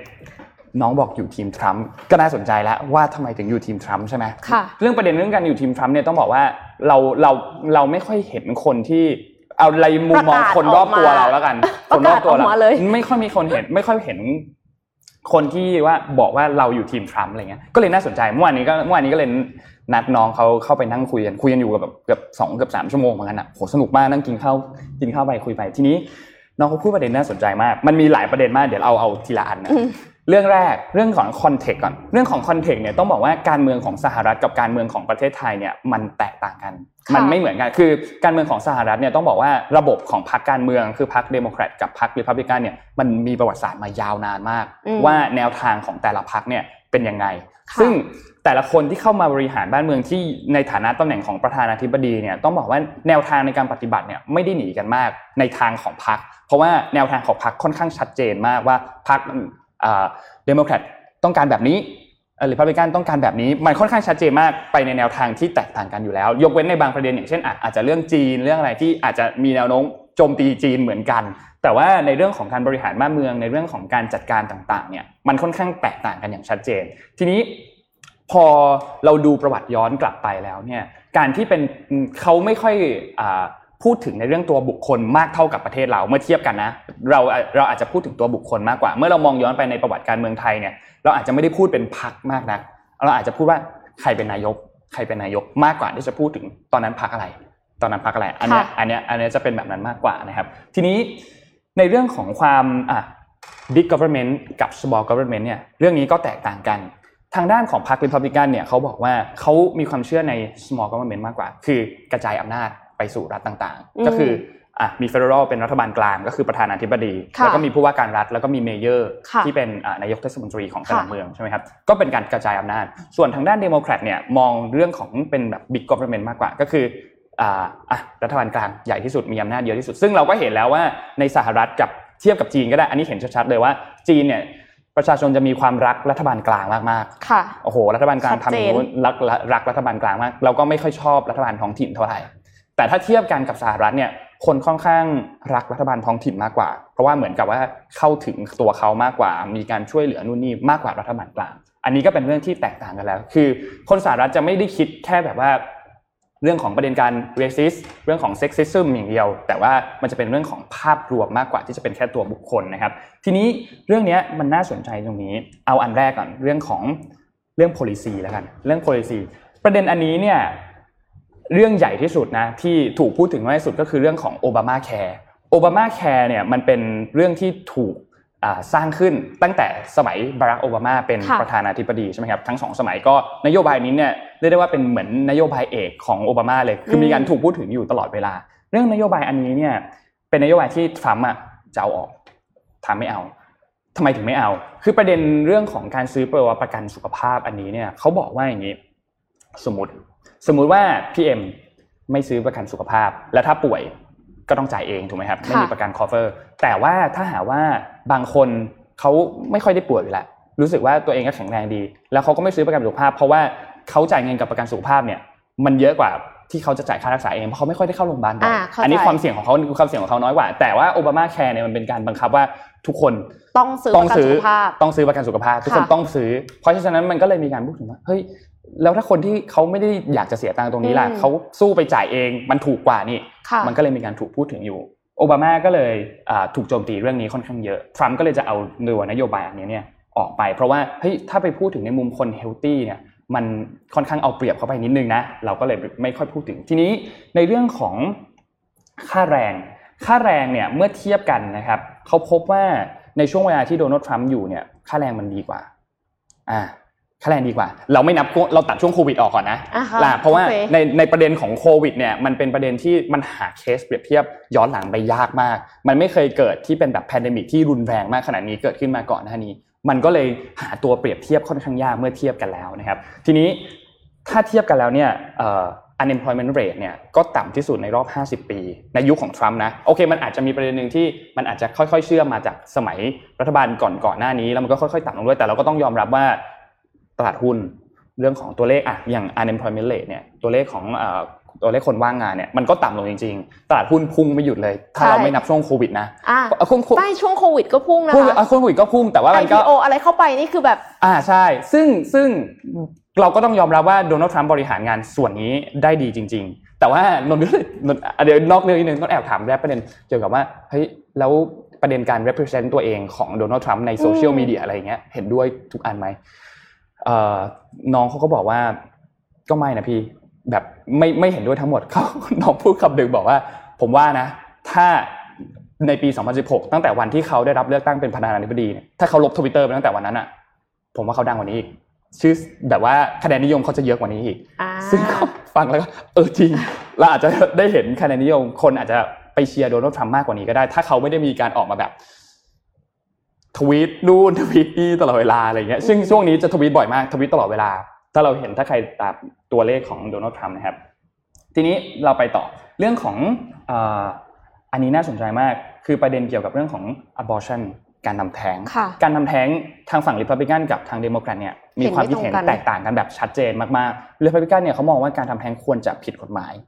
ยส่วน Democrat มองว่าควรจะเป็น right เป็น choice เป็น right ของคนที่อ่าเป็นเป็น right ของคุณแม่นั่นแหละว่ามีสิทธิ์ที่จะทำแท้งหรือไม่ไม่ทำแท้งทีนี้ประเด็นอันนี้เนี่ยมันถูกพูดถึงไปกว้างมากในเรื่องของเอ่อ Republican เนี่ยเค้ามีก็ต้องบอกว่า Republican มีความ conservative มากกว่าอยู่แล้วนะครับซึ่งเค้าก็บอกว่าเฮ้ยการทำแท้งจริงๆแล้วเนี่ยอ่ะถ้าเราโยงไปเรื่องของศาสนาเนี่ยมันมันผิดหลักศาสนาอยู่แล้วมันมันคือชีวิตนึงขึ้นมาแล้วมันมีการเปรียบเทียบเคสนึงที่พูดถึงก็คือถ้าสมมุติว่าอ่ามีคนคนหนึ่งนาย A โดนรถชนแล้วต้องนอนเป็นผักอยู่ในโรงพยาบาลเก้าเดือนคำถามคือหลังจากเก้าเดือนนั้นหมอมีสิทธิ์ที่จะไปชักปลั๊กออกไหมแล้วก็ปล่อยให้เขาเสียชีวิตไปหรือไม่มีสิทธิ์ซึ่งพอเรามาเปรียบเทียบกันเช่นเดียวกันเด็กตั้งท้องคุณแม่ตั้งท้องเด็กขึ้นมาคนหนึ่งเก้าเดือนแล้วคนมีสิทธิ์ที่จะไปตัดชีวิตอันนั้นไหมอันนี้เหมือนเปรียบเทียบกันที่เก้าเดือนงั้นโอเคมันอาจจะไม่ได้เป็นตัวอย่างที่เอ็กซ์ตรีมมากขนาดนั้นอันนี้มันเอ่ออันเนี้ยมันเอ็กซ์ตรีมมากขอขอทำให้ขอทำให้มันแบบเคลียร์ขึ้นอีกนิดนึงสมมุติว่าเด็กคนนั้นน่ะจริงๆแล้วเค้ามีความผิดปกติทางโครโมโซมบางอย่างครับคือรู้อยู่แล้วว่าออกมาเค้าอาจจะพิการหรือเค้าอาจจะเป็นดาวน์ซินโดรมเนี่ยค่ะอันเนี้ยคือผิดหรือเปล่าถ้าสมมุติว่าจะจะทำแท้งหรืออีกกรณีนึงคือถ้าผู้หญิงคนนั้นถูกข่มขืนอ่าเขาไม่ได้เต็มใจที่จะที่จะตั้งท้องอ่ะมันไม่ได้เกิดจากความรักหรือมันไม่ได้เกิดจากการวางแผนอย่างเงี้ยค่ะแล้วแล้วตกลงมันคือ choice หรือว่ามันคือหรือว่าเราจะต้องบอกเขาว่าคุณจะต้องเลี้ยงลูกคนนี้ไปถึงแม้ว่าเนี่ยคือคนที่คุณไม่ได้อยากจะมีลูกด้วยใช่ซึ่งมันก็เป็นประเด็นที่ต้องต้องเถียงกันไปอีกนานมากว่ามันจะยังไงเพราะว่าโอเคถ้าเรามองสมมุติว่าในประเด็นเรื่องของการถูกข่มขืนหรือว่าการท้องโดยที่ไม่พร้อมไม่ได้ถูกการวางแผนมาอยู่เนี่ยมันก็มีสองประเด็นอีกเช่นอ่ะถ้าเป็นประเด็นการข่มขืนอันเนี้ยเราก็รู้สึกว่าฝั่งของเดโมแครตก็ make sense เพราะว่าไม่ได้ต้องการให้มีชีวิตเกิดขึ้นมาแต่ว่ามันคือการถูกข่มขืนใช่มั้ยครับแต่อีกประเด็นนึงอย่างเรื่องของการท้องไม่พร้อมอันเนี้ยมันอาจจะต้องมองย้อนไปว่าตอนนั้นตอนที่เอ่อคนสองคนจะมีความสัมพันธ์กันเนี่ยมันเกิดขึ้นด้วยความคอนเซนต์หรือเปล่าคือทั้งสองยินยอมทั้งสองฝ่ายยินยอมหรือเปล่าแล้วก็ผิดพลาดก็เลยท้องขึ้นมาอันนี้ก็เป็นประเด็นที่ต้องถูกพูดถึงเช่นเดียวกันทีนี้มันมีการพูดถึงตัวเอ่อเรื่องของหลักการอันนึงว่าเฮ้ยถ้าสมมุติว่าเดโมแครตพูดนะถ้าจะให้การทำแท้งมันถูกเนี่ยอาจจะให้รัฐเข้ามาสนับสนุนมั้ยเช่นให้เงินส่วนนึงในการทำแท้งด้วยในกรณีที่แบบว่าเป็นเป็นกรณีที่อ่าอาจจะเรื่องของการข่มขืนหรืออะไรก็ตามอันเนี้ยมันก็เลยเป็นประเด็นว่าเฮ้ยไอ้ Republican ก็บอกว่าเฮ้ยอย่างนี้ไม่ถูกต้องสิสมมุติว่าถ้ามีคนที่เคร่งศาสนามากๆเขาไม่เห็นด้วยกับการที่ทำแท้งหรือว่าการอ่าฆ่าชีวิตชีวิตนึงเนี่ยแล้วสมมุติว่าเงินส่วนนึงที่เขาจ่าย tax จ่ายภาษีไปเนี่ยเขาต้องเอาเงินเงินส่วนเนี้ยกลายเป็นว่าเขาเหมือนเป็นการสนับสนุนการทำแท้งแบบทางอ้อมมันก็ผิดหลักศาสนาของเขาหรือเปล่าซึ่งเรื่องนี้ก็เลยกลายเป็นประเด็นว่าเฮ้ยไม่ได้สิมันไม่เหมาะสมหรือเปล่าทีนี้อีกอันนึงที่เป็นเคสที่เป็นยกเว้นนะก็คือถ้าหากว่าเอ่อเด็กที่จะคลอดออกมาเนี่ยเป็นภัยกับชีวิตของแม่อันเนี้ยสามารถที่เค้าก็พูดถึงว่ามันควรที่จะสามารถที่จะทำแท้งได้เพื่อปกป้องชีวิตแม่ก่อนอันนี้ก็มีการพูดถึงประเด็นนี้เหมือนกันมันก็เลยโนว่าในไทยก็มีการเถียงกันเรื่องนี้เหมือนกันแล้วก็ยังไม่จบในสหรัฐยังไม่จบเลยตอนนี้การทำแท้งไม่ได้ถูกกฎหมายทุกรัฐบางรัฐถูกกฎหมายบางรัฐผิดกฎหมายก็ยังเป็นประเด็นที่ต้องถูกพูดถึงกันยาวๆไปอีกเหมือนกันมีอีกเรื่องต่อไปคือเรื่องของเอ่อโคเคนโคเคนเนี่ยต้องบอกว่าที่สหรัฐเนี่ยเอ่อทั่วโลกแล้วกันมันมีโคเคนสองแบบโคเคนแบบเป็นก้อนกับเป็นผงเป็นพาวเดอร์เป็นแครกกับเป็นพาวเดอร์นะครับซึ่งโอเคความต่างของมันคือยังไงโคเคนแบบเป็นแครกคือเป็นก้อนๆเนี่ยแน่นอนมันขนส่งง่ายแล้วก็จำหน่ายง่ายกว่าแล้วก็เอฟเฟคค่อนข้างแรงนะครับซึ่งอันตรายผิดกฎหมายรุนแรงกว่าซึ่งคนที่ใช้เนี่ยส่วนใหญ่จะเป็นคนผิวดำส่วนพาวเดอร์ที่มันเป็นผงๆเนี่ยมันจะจำหน่ายค่อนข้างยากผลข้างเคียงมันก็ไม่ไม่ไม่แย่เท่าผลข้างเคียงมันน้อยกว่าซึ่งกฎหมายก็เลยแรงน้อยกว่ากฎหมายเบากว่านั่นแหละคนที่ใช้ส่วนใหญ่เนี่ยเป็นคนขาวทีนี้กฎหมายอันนี้เนี่ยก็ถูกวิจารณ์ว่ามันเป็นการแกล้งคนดำเป็นการแบบว่าเรซิสต์เพราะว่าทำไมคนดำที่ส่วนใหญ่ใช้อันนี้ถึงถูกกฎหมายรุนแรงมากกว่าก็เลยมีการถูกพูดถึงแต่พอมองย้อนกลับไปแล้วเนี่ยพบว่าคนที่คิดกฎหมายอันเนี้ยเริ่มต้นเนี่ยเป็นคนดำนะอ้าวอ่าคนที่คิดกฎหมายเริ่มต้นเนี้ยเป็นคนดำโดยที่เขาให้เหตุผลว่าเขาไม่อยากเห็นชุมชนของคนดำเนี่ยถูกทำลายด้วยตัวแคร็กโคเคนคือโคเคนที่เป็นก้อนไปมากกว่านี้อีกแล้วซึ่งมันก็เลยแบบอ้าวพอมองย้อนกลับไปมันไม่ใช่แบบนั้นนี่มันมันเป็นแบบนั้นนี่ไม่ได้เป็นการเหมือนเหยียดผิวนี่แต่ว่าคนดำนี่แหละเป็นคนทำเองเพื่อที่ต้องการที่จะปกป้องคนดำปกป้องคนดำด้วยกันเองเขาก็เลยมีการพูดถึงประเด็นนี้ขึ้นมาอีกนะครับไปต่อนะไปต่อเรื่องโควิดบ้างเรื่องโควิดเนี่ยใครๆก็บอกว่าทรัมป์อ่ะทำได้ไม่ดีใช่ไหมอ่าใครๆก็บอกว่าทรัมป์ทำได้ไม่ดีทีนี้เราเรามันต้องบอกว่ามันเปรียบเทียบยากดีกว่าเพราะว่าไบเดนก็ไม่เคยเจอแพนเดมิกแบบนี้ใช่โอบามาก็ไม่เคยโอบามาก็ไม่เคยเจอแพนเดมิกแบบนี้มันเป็นแพนเดมิกที่โอ้โหไม่รู้กี่ปีเกิดขึ้นรุนแรงแบบนี้ทีนึงเพราะฉะนั้นมันเปรียบเทียบกันยากมากว่าเทียบกันแล้วเนี่ยตอนที่โอบามาเป็นกับตอนที่โดนัลด์ทรัมป์เป็นใครจะทำผลงานได้ดีกว่ากันหรือตอนที่ไบเดนเป็นใครจะทำผลงานได้ดีกว่ากันเพราะว่ามันเปรียบเทียบกันไม่ได้มันไม่มีตัวอย่างที่จะให้มันเปรียบเทียบทีนี้เราก็เลยไปพูดถึงเรื่องของตอนจุดเริ่มต้นบ้างตอนจุดเริ่มต้นหลังจากที่ในเมืองอู่ฮั่นมีการเริ่มระบาดโควิด สิบเก้า กันมาแล้วเนี่ยตอนจังหวะที่โดนัลด์ทรัมป์สั่งไม่ให้คนต่างประเทศเข้ามาในสหรัฐเนี่ยเดโมแครตก็โจมตีทรัมป์บอกว่าเฮ้ยทำไมคุณปิดประเทศปิดประเทศไม่ได้ทำไมไม่ให้คนจีนตอนแรกเขาไม่ให้คนจีนเข้าก่อนใช่ไหมทำไมถึงปิดปิดไม่ได้มันไม่เหมาะสมอย่างนี้รายได้นู่นนี่หายไปเป็นคนโจมตีด้วยซ้ำแต่พอถึงช่วงเวลาตอนนี้หลังจากที่ผสมโรงค่ะผสมโรงเฮ้ยทรัมป์ทำไมคุณไม่รีบสั่งปิดประเทศทำไมแบบว่าช้าจังเลยอะไรเงี้ยมันก็เลยแบบแอบมีความย้อนแย้งในเดโมแครตนิดนึงเหมือนกันเรื่องของประเด็นวัคซีนเช่นเดียวกันประเด็นวัคซีนเนี่ยทางฝั่งเดโมแครตมีการพูดถึงบอกว่าทรัมป์แอปพรูฟวัคซีนอะไรมาเนี่ยเดโมแครตปัดตกหมดเลยไม่เห็นด้วย วนออกมาเลยว่าไม่เอาไม่เอาสิ่งที่ทรัมป์พูดนะพูดง่ายๆไม่เอาสิ่งไม่เอาวัคซีนที่มาจากการ approve ของโดนัลด์ทรัมป์นะครับแล้วก็มีการพูดถึงเกี่ยวกับเรื่องของอ่านโยบายต่างๆที่โดนัลด์ทรัมป์อ่าทำการควบคุมโควิดไม่ค่อยดีนู่นนี่ซึ่งนนก็เลยถามน้องเลยว่าเฮ้ยแล้วประเด็นเรื่องคุณหมอฟาวซี่อ่ะประเด็นเรื่องคุณหมอฟาวซี่ว่าอ่าตอนที่โดนัลด์ทรัมป์ขึ้นไปแถลงในโพเดียมเดียวกันเลยต่อกันด้วยในช่วงเวลาต่อกันแต่พูดไม่เหมือนกันมองว่ายังไงบ้างน้องเขาบอกว่าถ้าเราพูดถึงในมุมของทางการแพทย์นะการทำตามหมอเหมาะสมกว่าอยู่แล้วปกป้องชีวิตคนได้มากกว่าอยู่แล้วไม่ว่าจะไม่ว่าจะด้วยเหตุผลอะไรก็ตามน้องบอกว่ามันมันเป็นแบบนี้อยู่แล้วซึ่งก็ make sense เพราะว่าทำตามผู้เชี่ยวชาญทางการแพทย์เนี่ยมันก็สามารถที่จะป้องกันเกี่ยวกับเรื่องของการระบาดของโรคเรื่องของการควบคุมแล้วก็การรักษาดีกว่าอยู่แล้วแต่ถ้าเรามองในมุมของเศรษฐกิจหรือเปล่าภาพรวมภาพรวมต่างๆเนี่ยคือมันค่อนข้างบอกยากเพราะว่ามันไม่สามารถเอามาชี้วัดกันเป็นตัวเลขได้ว่าเฮ้ยถ้าเราปิดเมืองเท่านี้เราจะสูญเสียตัวเลขเท่านี้แต่ถ้าเราไม่ปิดเลยเราจะสูญเสียตัวเลขเท่านี้แต่เสียคนเท่านี้แล้วอันไหนสร้าง impact ต่อเศรษฐกิจต่อ economic มากกว่ากันมันเปรียบเทียบกันไม่ได้เพราะฉะนั้นเขาก็เลยพูดถึงว่าเฮ้ยจริงๆแล้วเนี่ยโดนัลด์ทรัมป์เนี่ย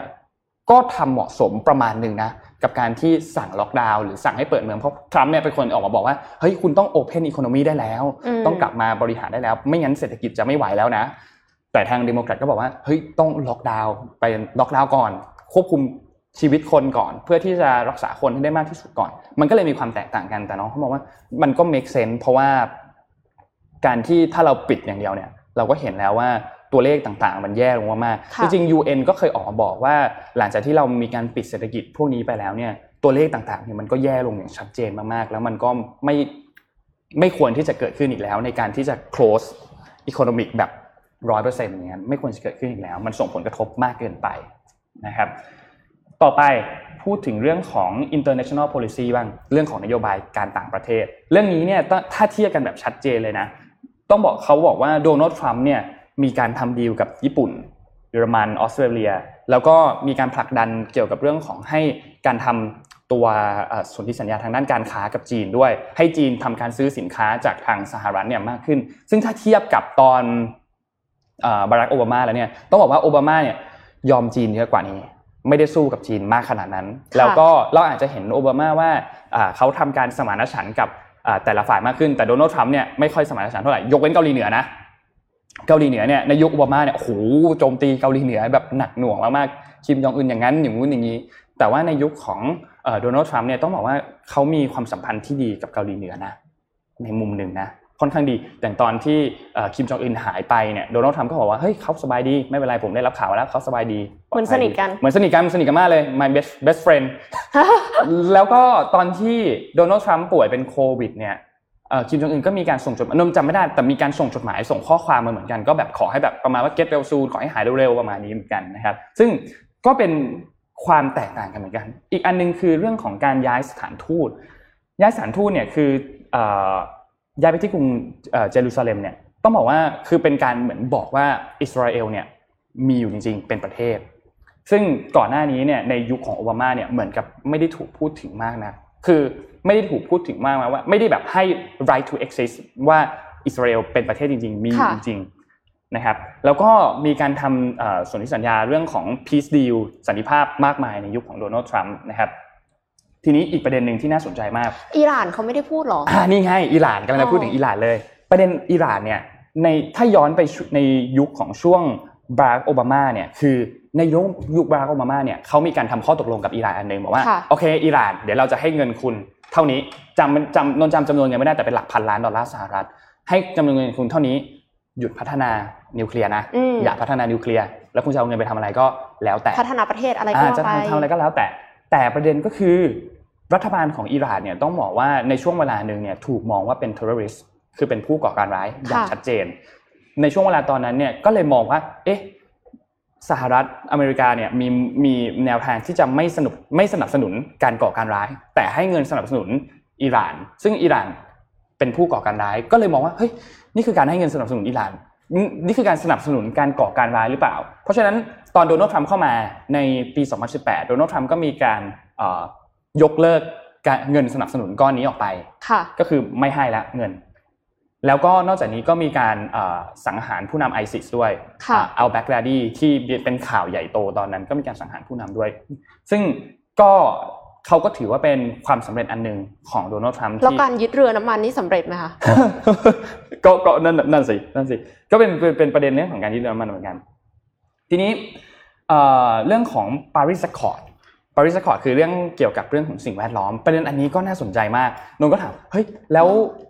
ทรัมป์ดูไม่ค่อยเชื่อนักวิทยาศาสตร์อ่ะไม่เชื่อโลกร้อนอะไรอย่างนี้เหมือนกันอ๋อเขาบอกว่าจริงๆนะเอาแบบ to be honest เลยเนี่ยเขามองว่าโดนัลด์ทรัมป์จริงๆแล้วอ่ะเชื่อนะเรื่องวิทยาศาสตร์อ่ะเขามองว่าเขาเชื่อเรื่องวิทรัมป์เชื่อเรื่องวิทยาศาสตร์แต่สาเหตุที่พูดออกไปแบบนั้นน่ะต้องการที่จะมีจุดประสงค์อื่นๆเช่นอาจจะให้คนอเมริกาไม่กังวลเรื่องนั้นไม่กังวลเรื่องนี้ด้วยจุดประสงค์อื่นๆเหมือนที่ดาวน์เพลย์โควิดสิบเก้า ทั้งที่ตัวเองรู้อยู่แล้วว่ามันร้ายแรงขนาดไหนอ่าใช่เป็นเหตุผลเดียวกันเลยคือการดาวน์เพลย์นั่นแหละซึ่งไอ้เรื่องนี้ก็ก็น่าสนใจมากเพราะว่าถ้านโยบายมันแตกต่างกันชัดเจนโดนัลด์ทรัมป์ถ้าเขาเป็นต่อไม่มีการกลับเข้าไปสู่ปารีสคอร์ดแน่นอนแต่ถ้าเป็นทางด้านโจไบเดนจะนำสหรัฐเข้าไปสู่ปารีสคอร์ดอีกครั้งหนึ่งทีนี้เมื่อเขาไปดูสถิติเทียบกันแล้วเนี่ยสหรัฐอินเดียจีนเนี่ยเป็นสามประเทศที่มีการปล่อยตัวคาร์บอนไดออกไซด์เยอะที่สุดในโลกติดท็อปสามของของโลกใช่มั้ยครับแต่ว่าเมื่อดูเปรียบเทียบตัวเลขกันแล้วเนี่ยต้องบอกว่าคนที่ทำตามตัวปารีสคอร์ดเนี่ยอินเดียกับจีนไม่ได้ทำตามปารีสคอร์ดมากขนาดนั้นอยู่นะอยู่ในปารีสคอร์ดแต่ไม่ได้ทำตามมากขนาดนั้นถึงแม้ว่าจะประกาศออกมาว่าปีสองพันหกสิบเนี่ยจะคาร์บอนนิวทรัลก็ตามแต่ว่าในเชิงสถิติที่เขาไปเก็บตัวเลขมาไม่ได้ทำตามมากขนาดนั้นซึ่งภาระก็จะตกไปที่สหรัฐเหมือนกันเพราะสหรัฐก็เป็นหนึ่งในประเทศใหญ่คือเขาเขาเขาปล่อยคาร์บอนไดออกไซด์เยอะอ่ะก็เลยไปตกตรงนั้นแล้วมันก็เลยส่งผลต่างๆเช่นอาจจะทำให้งานลดลดลงอาจจะทำให้ตัวเลขต่างๆของสหรัฐก็คือมองว่าสหรัฐเสียเปรียบนั่นแหละแล้วนโยบาย American First ของเขาเนี่ยมันไม่ได้ไงคนชาวอเมริกันต้องมาก่อนก็เลยพาสหรัฐออกจากปารีสคอร์ดมานะครับซึ่งต้องบอกว่าอันนี้มันมองได้หลายมุมในมุมของเรื่องฐานเสียงของโดนัลด์ทรัมป์ที่เป็นกลุ่มผู้ผลิตน้ำมันเองเนี่ยมันก็เป็นประเด็นที่ก็ปฏิเสธไม่ได้ว่าทรัมป์ก็ต้องคีปไว้เพราะถ้าฐานเสียงอันนี้หายไปเนี่ยมันก็จบแล้วก็จบเหมือนกันเพราะนี่มันใหญ่มากอย่างที่เท็กซัสอย่างเงี้ยมันก็ใหญ่มากเหมือนกันนะครับอีกประเด็นนึงคือโดนัลด์ทรัมป์ไม่ได้เริ่มสงครามอะไรเลยนะถ้าเรามองย้อนกลับไปนะไม่ได้มีการเริ่มสงครามเลยเลยอาจจะเห็นการทะเลาะกับคนนู้นทะเลาะกับคนนี้แต่หลายๆอันโดนัลด์ทรัมป์ไม่ได้เป็นคนเริ่มนะเป็นการเหมือนตอบโต้มากกว่าถ้าเรามองย้อนกลับไปอันเนี้ยอันเนี้ยนนก็แบบดาวนิดนึงว่าเฮ้ยหรอจริงๆพอเราพอเรามองภาพอันนี้เนี่ยแล้วเรื่องสถานทูตของจีนนะเออไอเรื่องสถานทูตของจีนอันนั้นก็เหมือนกันไอประเด็นอันเนี้ยนนต้องบอกว่ามันเป็นประเด็นที่มันหลายอันเพราะว่ามันเกิดขึ้นในยุคเทรดวอร์ไงค่ะมันเป็นมันเป็นประเด็นที่เชื่อมกันกับเรื่องของเทรดวอร์มันก็เลยพูดยากว่ามันเป็นการเริ่มสงครามแล้วหัวเว่ย TikTok WeChat มันเป็นแบบว่าอันเดียวกันอ่ะหัวเว่ย TikTok WeChat เออใช่อันนั้นด้วยเนาะอันนั้นก็น่าสนใจเยอะมากเลยนะใช่ๆแต่ว่าหมายถึงว่าในในในเชิงฮอตวอร์ไม่ได้มีการสร้างสงครามมีแต่โควอร์อ่ามีโควอร์โควอร์เนี่ยเพียบเพียบจริงๆนะครับอ่าแล้วก็เรื่องของรัสเซียการแซงชั่นก็ยังอยู่ต่อมีการแซงชั่นรัสเซียต่อไปบางคนอาจจะบอกว่าโดนัลด์ทรัมป์แบบเข้าข้างรัสเซียแต่ว่าโดนัลด์ทรัมป์ก็ยังยืนอยู่ฝั่งทางด้านสหภาพยุโรปยังอยู่ข้างการมีการแซงชั่นรัสเซียต่อไปนะครับอีกอันนึงโอเคเรื่องของการคอนโทรลเรื่องการคอนโทรลเรื่องของควบคุมอาวุธปืนอันนี้น่าสนใจคือนโยบายการควบคุมอาวุธปืนเนี่ยเขาต้องบอกเขาต้องบอกว่ามันเป็นนโยบายที่อ่า Republican กับ Democrat ก็แตกต่างกันคือ Republican ก็มองว่าเฮ้ยไอ้ Democrat ก่อนเอา Democrat ก่อนดีกว่า Democrat ก็มองว่าเราควรจะยกเลิกพวกอาวุธอันนึงที่มันเป็น semi assault rifle ต่างๆไม่ให้คนพกเพราะคนที่ใช้อาวุธพวกนี้ส่วนใหญ่ก็เป็นทหารหรือเป็นอะไรอยู่แล้วเราก็ควรจะเอาออกมั้ยมันจะได้ลดความอันตรายน้อยลงซึ่งเมื่อเราไปดูสถิตินะพบว่าเหตุที่เกิดขึ้นจากที่มีการยิงกันเกิดขึ้นและมีการเสียชีวิตเนี่ยมันประมาณ หนึ่งเปอร์เซ็นต์ สองเปอร์เซ็นต์ เท่านั้นที่เป็นอาวุธอันนี้ส่วนใหญ่มันเป็นแบบ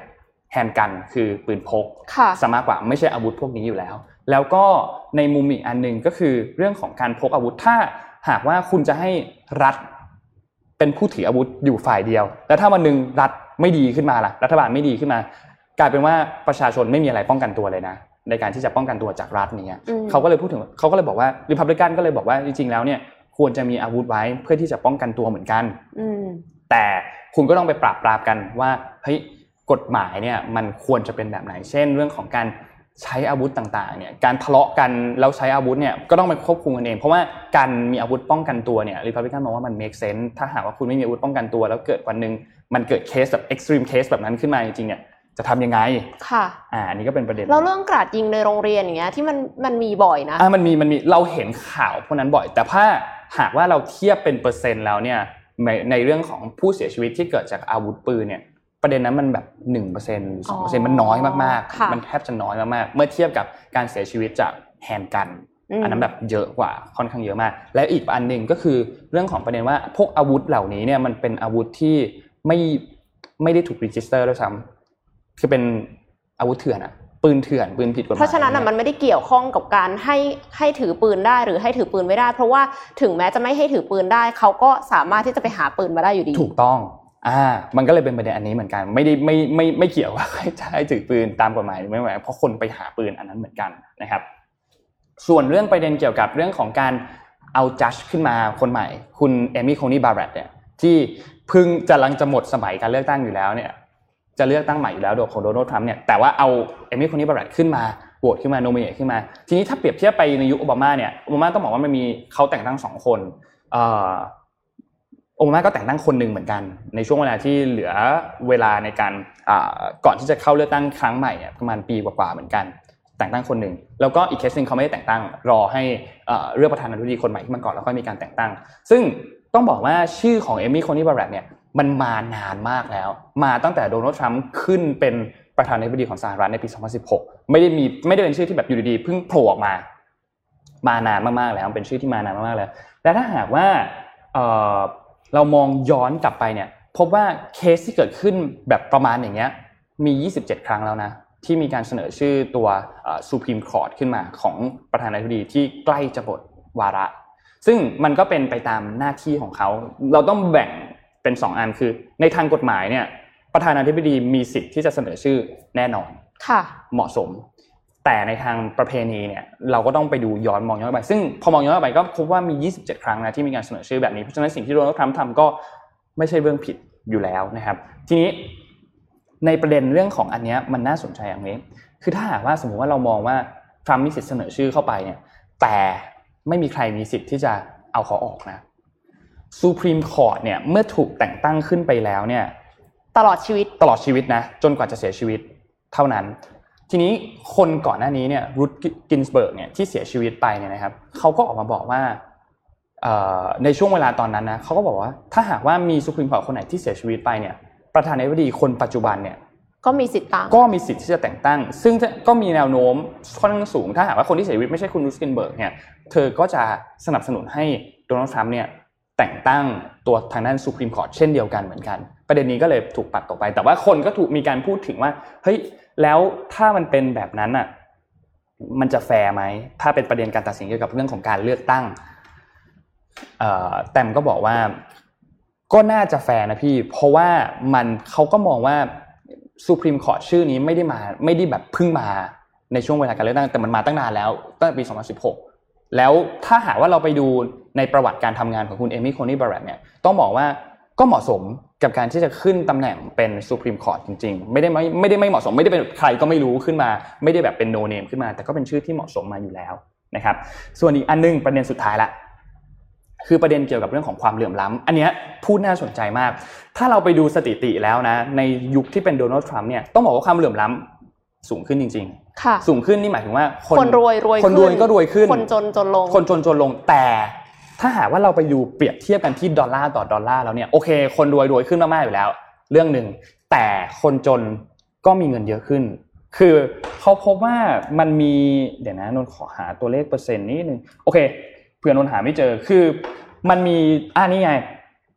มันมีเส้น poverty อยู่เส้น poverty คือเส้นที่แบบเป็นเป็นคนจนกับคนคนอ่ะฐานะกลางเนี่ยเขาพบว่าเมื่อเปรียบเทียบกันแล้วเนี่ยระหว่างปีสองพันสิบแปดกับปีสองพันสิบเก้านะมีคนที่อยู่ต่ำกว่าเส้น poverty rate เนี่ยน้อยลง สี่ล้านสองแสน คนซึ่งทีนี้พอประเด็นความเหลื่อมล้ำเนี่ยมันก็เลยเปรียบเทียบได้สองประเด็นว่าคุณจะไปมองว่าแกประหว่างคนรวยกับคนจนมันเพิ่มขึ้นคือคนรวยก็รวยไปเลยรวยมากๆแกปมันกว้างมากๆหรือคุณจะมองว่า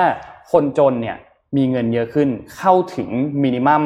quality of life มากขึ้นอ่ะแต่ว่าถ้าอย่างนั้นนะก็ต้องไปดูเรื่องของเงินเฟ้ออีกเพราะว่าไม่แน่ใจว่าไอ้ที่ว่าเกิน เกินแบบแทนที่จะแบบอยู่ below poverty line แล้วมันเกินขึ้นไปเนี่ยตกลงคุณภาพชีวิตเขาดีขึ้นจริงหรือเปล่าอ่าฮะค่ะอ่าใช่ๆสรุปคุณภาพชีวิตแต่ว่าถ้าเราเทียบกับเส้น poverty rate อันเนี้ยก็เห็นชัดเจนว่ามีคนที่คุณภาพชีวิตดีขึ้น สี่ล้านสองแสน คนจริงๆเหมือนกันมันก็เลยเป็นประเด็นที่แบบเออก็น่าสนใจเหมือนกันนะว่าถ้าหากว่าเรามีมุมมองในการมองเรื่องความเหลื่อมล้ำที่แตกต่างกันแบบนี้เราอาจเรามองเป็นดอลลาร์ต่อดอลลาร์กับเรามองเป็นแกปความเหลื่อมล้ำอันนี้เนี่ยมันก็น่าสนใจเหมือนกันเพราะว่าในยุคของโดนัลด์ทรัมป์ก็ต้องบอกว่าความเหลื่อมล้ำเพิ่มขึ้นจริงๆแต่ตัวเลขของอันเนี้ย average อันเนี้ยมันก็สูงขึ้นมาเหมือนกันนนก็จบที่คำถามสุดท้ายว่าคิดว่าใครชนะคิดว่าใครชนะระหว่างโดนัลด์ทรัมป์กับทางด้านโจไบเดนเขาก็บอกว่าถามผมแบบเนี้ยผมก็มีไบแอสอยู่แล้วเพราะผมทีมทรัมป์เขาก็มองว่าเขาจะชนะเหมือนกันแต่ทีนี้เขาก็ไปลองเอ่อดูสถิติย้อนหลังมาในช่วงปีสองพันสิบหกเนี่ยมันมีเหล่าที่คนที่เป็นแบบพอดแคสเตอร์ที่มีชื่อเสียงอย่างเช่นชื่อของคุณเบนสเปเบนเบนชาปิโรชื่อของ The Rubin Report ซึ่งคนติดตามเนี่ยหลักล้านนะปีสองพันสิบหกเขาไม่ได้เลือกโดนัลด์ทรัมป์แต่เลือกตั้งปีสองพันยี่สิบอ่ะกลับมาเลือกโดนัลด์ทรัมป์ฮะอ่าซึ่งก็เป็นประเด็นที่น่าสนใจเหมือนกันคือโพลต่างๆเนี่ยเราจะเห็นว่าโดนัลด์ทรัมป์ตามอยู่ค่อนข้างเยอะค่ะแต่ไอ้โพลพวกนี้เนี่ยเราก็เห็นแล้วในช่วงเวลาก่อนหน้านี้ว่าฮิลลารีก็คิดว่าจะชนะเหมือนกันทีนี้เขาก็เลยพูดกับน้องก็เลยบอกว่ามีความเป็นไปได้นะว่าถ้าเราวัดกันที่ popularity แล้วเนี่ยโจไบเดนอาจจะชนะแต่ถ้าวัดกันที่ electoral ก็คือตัวผู้แทนที่จะเข้าไปเลือกเนี่ยเพราะมันเป็น winner take all ของแต่ละรัฐเนี่ยเขามองว่าโดนัลด์ทรัมป์น่าจะชนะเหมือนเดิมอ่าซึ่งถ้าหากว่าไปดูย้อนดูนะเขามีเอ่อสถิติจาก Newsweek เนี่ยนะครับ Newsweek Study เนี่ยเขาทำสถิติมาบอกว่าเฮ้ยถ้าสมมุติว่าโดเอ่อโจไบเดนเนี่ยชนะโดยที่คะแนน popularity เนี่ยมากกว่า สี่เปอร์เซ็นต์ เนี่ยยังมีโอกาสถึง แปดสิบแปดเปอร์เซ็นต์ ที่โดนัลด์ทรัมป์จะชนะ electoral vote ซึ่งก็เยอะมากนะ แปดสิบแปดเปอร์เซ็นต์ นี่เยอะมากมันก็เลยมีความเป็นไปได้สูงว่าโดนัลด์ทรัมป์เนี่ยจะชนะแล้วอีกอันนึงคือเมื่อเขาไปทำโพลในกลุ่มคนผิวดำเนี่ยนะครับเขาพบว่าโอเคคนผิวดำกับคนผิวดำเนี่ยชัดเจนอยู่แล้วว่าโหวตรีพับลิกเอ้ยเดโมแครตอยู่แล้วประมาณก่อนอันนี้ประมาณเก้าสิบห้าต่อ ห้าเปอร์เซ็นต์ น่ะค่อนข้างชัดเจนอยู่แล้วแต่ว่าในรอบเนี้ยโดนัลด์ทรัมป์ได้ได้รับความนิยมในคนผิวดำมากขึ้นอาจจะไม่ได้แบบตีขึ้นมาเป็นห้าสิบ ห้าสิบหรอกแต่อาจจะจากเก้าสิบห้าต่อห้าอาจจะเป็นเก้าสิบต่อสิบหรือแปดสิบทั้งทั้งที่ positioning ชัดเจนมากว่าเหยียดอ่าใช่คือคืออันเนี้ยมันมันมันมองได้หลายมุมเพราะว่าเรื่องของการเหยียดกับไม่เหยียดอันเนี้ยมัน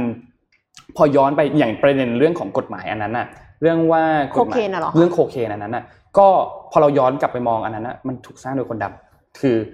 คือรีพับลิกันก็ไม่ได้ต้องการที่จะเป็นแบบนั้นไม่ได้ต้องการที่จะเหยียดอยู่แล้วเหมือนกันอืมมันก็เลยมันก็เลยน่าสนใจอันนี้ส่วนในเรื่องของสวิงสเตทเนี่ยอย่างเช่นฟลอริดานอร์ทแคโรไลนาเพนซิลเวเนียจอร์เจียโอไฮโอเนี่ยก็ยังเป็นของค่อนข้างที่จะไปในแนวทางของโดนัลด์ทรัมป์อยู่นะในเรื่องของ swing state นะครับแล้วก็ทีนี้เราต้องมาดูแล้วว่าตัว บี แอล เอ็ม movement เนี่ยจะส่งผลกระทบมากน้อยแค่ไหนกับครั้งนี้เพราะว่าคนที่ออกมาพูดถึงเรื่อง บี แอล เอ็ม เนี่ยมันก็ไม่ได้มีแค่คนผิวสีเท่านั้นคนผิวสีผิวดำเท่านั้นแต่ก็มีคนผิวขาวที่ออกมาด้วยเช่นเดียวกันก็ต้องรอดูว่าหลังจากนี้เนี่ยคะแนนความนิยมเนี่ยจะเป็นยังไงนะครับแต่ว่านนท์ชอบถึงที่น้องเขาพูดอย่างที่บอกนั่นแหละว่าถ้ามันลบ Twitter ไปตั้งแต่ตอนนั้นนะคะแนนความนิยมอาจจะดีกว่านี้ก็ได้มันก็ไม่แน่นะเพราะว่าพี่ก็เชื่อว่าสิ่งที่เขาทำมันมีกลยุทธ์อ่ะมันไม่ใช่ impulse เพราะฉะนั้นเขาเขาทำสิ่งนั้นอ่ะเพื่อกระตุกอะไรสักอย่างก็ไม่แน่ว่าโพสต์อะไรบางอย่างออกมาอาจจะกระตุกต่อมจีนกระตุกต่อมจีนแล้วก็ทำให้จีนเนี่ยออกมาทำอะไรที่คนรู้สึกว่าเฮ้ยมันไม่โอเคแล้วเขาก็เลยได้คะแนนนิยมกลับมาอะไรส่วนส่วนที่เราไม่ได้พูดถึงเรื่องของประเด็นจีนมากนะเนี่ยเพราะมองว่าทั้งทรัมป์ทั้งโจไบเดนเนี่ยมีความเห็นในทางเดียวกันในเรื่องของจีน against จีนทั้งคู่เพราะว่าไม่อยากให้จีนเนี่ยก้าวขึ้นมาเป็นอันดับหนึ่งแทนสหรัฐอเมริกาใช่ซึ่งก็ก็น่าติดตามนะว่าหลังจากนี้เนี่ยจะเป็นยังไงต่อนนนนเล่าได้มันมากเลยเราลืมแจกของค่ะโอเคมาเราแจกของวันนี้เรามีของสองอันมีหนังสืออันUnstructure ของพี่แท็บนะครับสามเล่มมี Super Productive อีกห้าเล่มแล้วก็มีกล่อง Mystery Box หนึ่งเก้าสี่แปดอีกห้าอันรวมแล้วเนี่ยห้า ห้าเป็นสิบ สิบสามค่ะถามว่าอะไรดีตะกี้นี้บอกว่าทรัมป์มีโอกาสชนะหรือโจไบเดนมีโอกาสชนะนะกี่เปอร์เซ็นต์โอ้โหยากเหมือนกันนะโอเคคำถามมันคืออันนี้คำถามมันคือมันเป็นสถิติอันนึงเป็น study อันนึงจาก Newsweek Study บอกว่าโจไบเดนเนี่ยมีโอกาสที่จะชนะ popularity เนี่ยสี่เปอร์เซ็นต์ ซึ่งไอ้ สี่เปอร์เซ็นต์ ถ้าชนะมากกว่า สี่เปอร์เซ็นต์ อันนี้เนี่ย โอกาสที่โดนัลด์ทรัมป์จะชนะอิเล็กทรอลเนี่ยมีกี่เปอร์เซ็นต์อ่า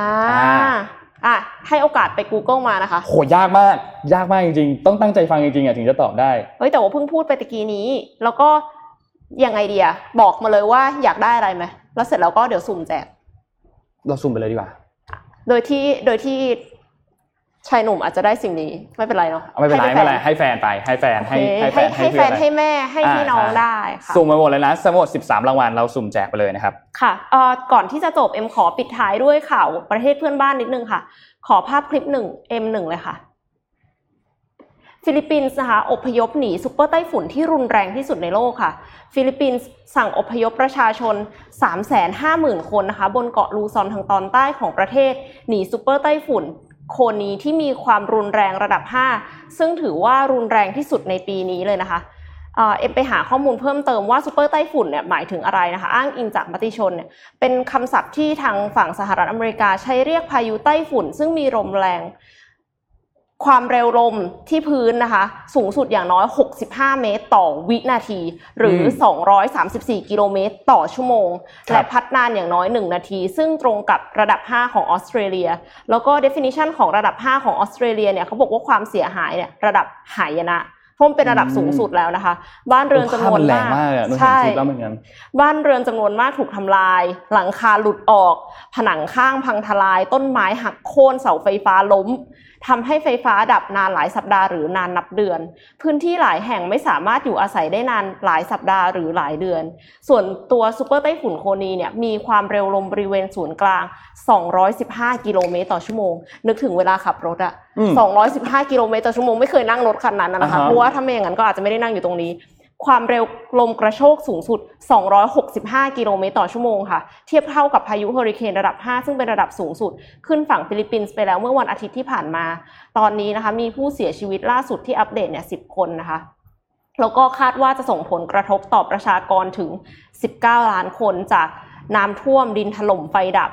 แล้วก็เป็นพายุที่รุนแรงที่สุดของฟิลิปปินส์นับตั้งแต่ปีสองพันสิบสามที่พายุไต้ฝุ่นฆ่าชีวิตผู้คนไปกว่าหกพันสามร้อย รายแล้วก็ซุปเปอร์ไต้ฝุ่นโคนีเนี่ยเป็นพายุลูกที่สิบแปดของฟิลิปปินส์ซึ่งจะทำให้